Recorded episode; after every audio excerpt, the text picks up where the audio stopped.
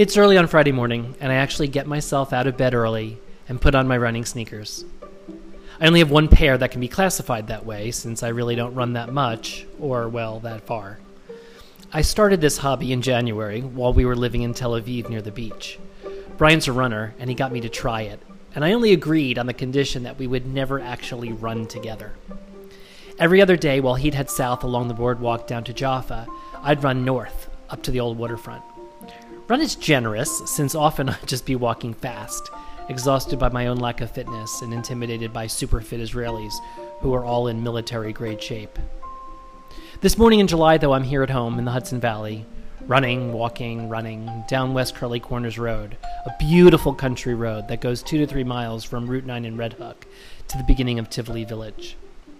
I run against traffic so I can see what's coming, and I go as far as the historic Hermance Farm with its amazing barn, 18th century Dutch stone farmhouse on the National Register of Historic Places, and this crazy wind sculpture, which is certainly a piece of art. I run a few telephone poles worth. I just learned about telephone poles as benchmarks, how runners use them to keep going. Another two poles, another two poles, another two poles. Yeah, I don't really make it more than four at a time, but it's a good system. I listen to podcasts as I go, of course, usually the latest episode of Every Little Thing, or this week I started Guru, another great short series from Wondery. I stop when I get tired, I stop to switch sides of the road when traffic comes, and I stop when I see a property I envy and want to Google what they paid for it on Trulia. I stop a lot. Occasionally, another runner, maybe a real runner, will come by and we just can't do the country wave as we pass each other, or he passes me, which is more likely. Because of this stupid, terrible virus, we cross to the opposite side of the road from each other and country away from there. If you want to make small talk, you just yell across the road, How are you? Some weather, huh? I, of course, miss all my local gossip that I used to get from Uber drivers from the train. Did you hear Liberty closed? What? Liberty in Rhinebeck. Oh my, that's awful. It's going to be a furniture store. A what? Okay, see you later. Today, though, I see Mary and I pull out my earbuds to ch- chat with her about her garden. We both roll our eyes about when this all might end. We're making the best of it. It's beautiful to run in the country. I should probably do this more often. The sky goes on forever, and I can see trees, sometimes even the Catskills in the distance. I can hear the birds and feel the bugs. The air is amazing and clean. I just wish I wasn't afraid of it. A truck whizzes by. I wave to say hi, but also to say, please don't hit me. I'm very slow, but my Apple Watch doesn't seem to know, and as I walk back to the house, I get a congratulations for finishing and just making it back alive.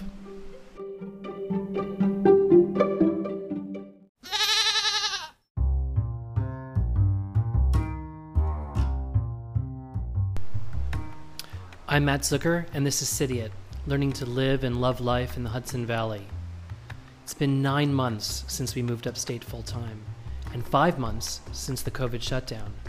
So it's definitely been a period of adjusting, a few telephone poles at a time. Everyone is adjusting. First, of course, are the people interactions.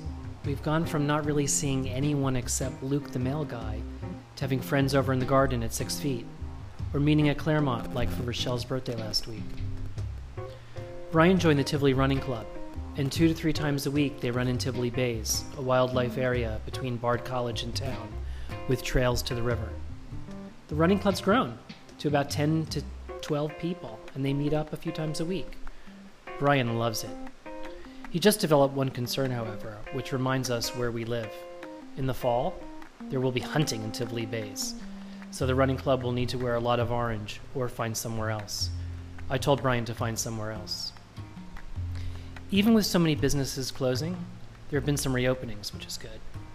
Last week, we sat outside for drinks at the hotel in the garden, which was fun and kind of normal. Giabata in Tivoli is now doing lunch and dinner every day. You might remember Famous Mercato from earlier episodes, which Francesco and Michelle closed only in January to open up Giabata this spring. They have outdoor seating and they do takeout, including pasta fish, steak, and the valley's best bolognese by far. Some businesses are simply changing format Sammy, who runs Paws Dog Boutique, got rid of her storefront in the village, but she's doing remote, so I can still order online and meet her for pickup to get Nora's favorite beef and chicken woofers. I've never seen these woofers anywhere else. They're these round discs. but Nora's addicted to them. On Saturday, I met her right outside her old location, and she came up right to my car window and handed me the bag of woofers. It felt as normal as a drug deal. Fortune's Ice Cream and J&J Gourmet both created cutouts for walk-up windows, seemingly overnight, so people can order without coming inside. Other than having a liquor store right now, I would say the business to be in is either witty masks or doing cutout windows for stores overnight. In the fall, I'm sure the hot business will be heat lamps so we can stay outside. Brett and I also realized that the gym at Bard isn't going to necessarily reopen for a while. So we ordered a, I can't believe I'm going to say this, a Peloton for when it gets cold. Yep, I can no longer make fun of those people since now I will be one of them. It arrives with its weird clip on shoes at the end of August. The other adjustment is trying to do our healthcare up here instead of in the city. I was not happy about this since I absolutely loved my eye doctor and my dentist in Manhattan. But after months of postponing appointments, Brian and I caved and went to find a local eye doctor and a local dentist. The eye doctor in Hudson was great, even if the physicality was strange with her far away from me touching at arm's length. The dentist was a little weirder, an incredibly clean place, one of those chains, but after an hour of x rays and fast talking, it felt like they were trying to talk us into expensive treatments through overdiagnosing us with things. I mean, I just wanted to get my teeth cleaned, but now apparently I have a condition that requires a $900 cleaning. I said, no thanks, I'll just do the regular cleaning. And they said, oh, we can't do that now since you were just diagnosed with something vitus. I was like, you can't give me a regular cleaning?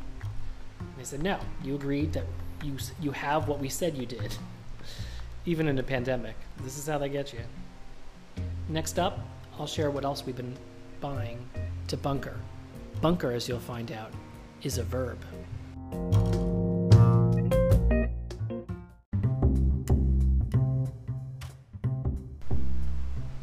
Part of how we are coping with all the adjustments is by bunkering.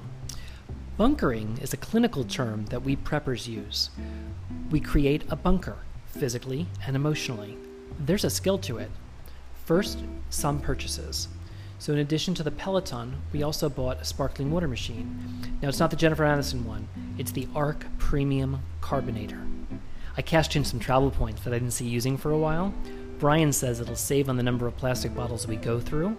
And also, since I've taken up vodka as a second hobby in addition to running, we can make our own tonic water. We also bought a brand new fridge and a new stove in the kitchen. Our previous fridge was on its last legs, and we figured now is better than later, and we're surprised to find some good deals on Wayfair, even with a brand name like Bosch. Now, the thing about bunkering, it's not just buying paper towel and more cases of Brian's Fresca, although, of course, we do that every week.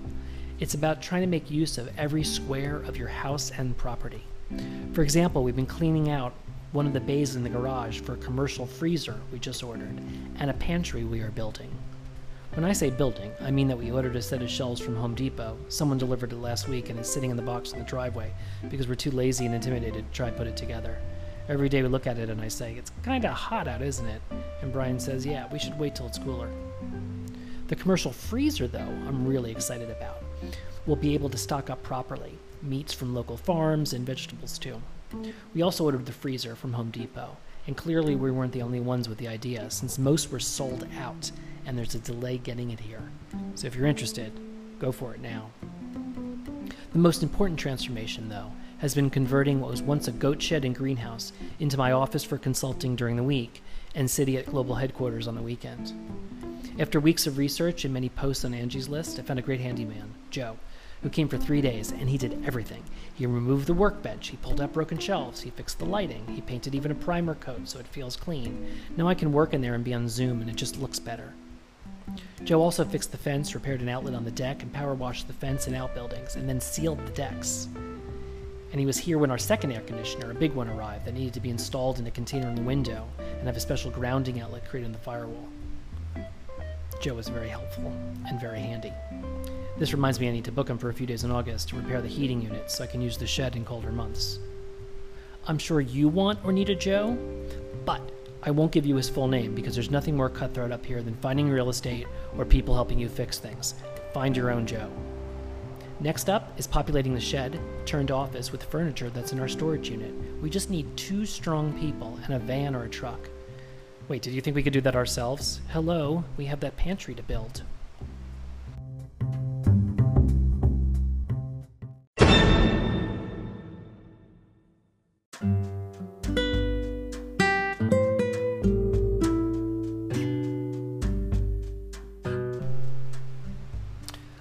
Adjusting to how you interact with people is probably the hardest adjustment.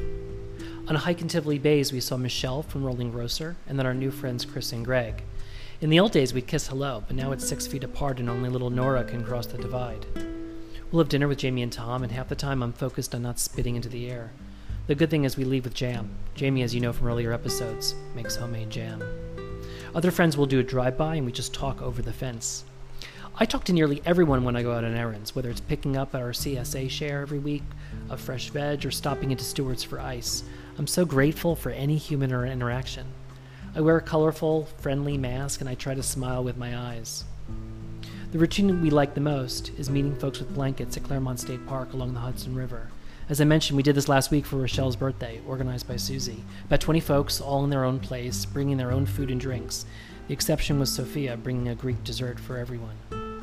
In the perfect summer weather, with just the light just right as the sunset approaches and a breeze from the river, the chatter of friends, well, it almost felt normal. Well, until someone would slip on a mask or you remembered you couldn't share your wine. No hugs goodbye, too, which in some ways speeds things up. The outside world, though, does appear.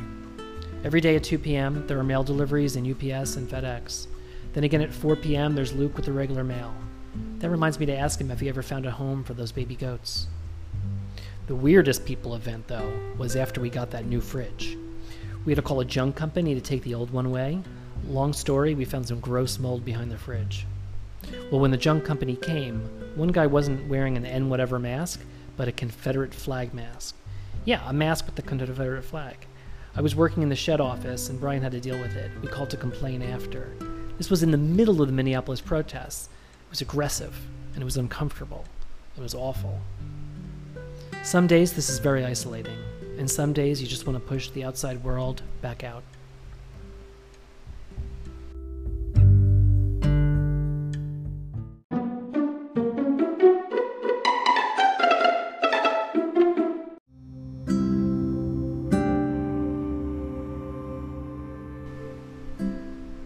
We're already digitally bunkering. Since Hamilton came out on Disney Plus, we seem to have more than six services, and it's tempting to cancel one or two of them. But it's also likely we will not. We're also preparing for bunkering by going away. We need a change of scenery, even if it's just for a few days before another potential full shutdown and the cold winter hits. We were thinking of a weekend in the Adirondacks on a lake, but found a surf lodge in Montauk to do a few days in August. Pre bunkering. Meanwhile, we've got books and Nora, goats next door, and sunshine. I just ordered more paper towel and dog treats from Target, and I'm seriously thinking about adding in a case of energy efficient light bulbs. It's to get dark. But there's time for all that. For now, we're just going to go a few telephone poles at a time.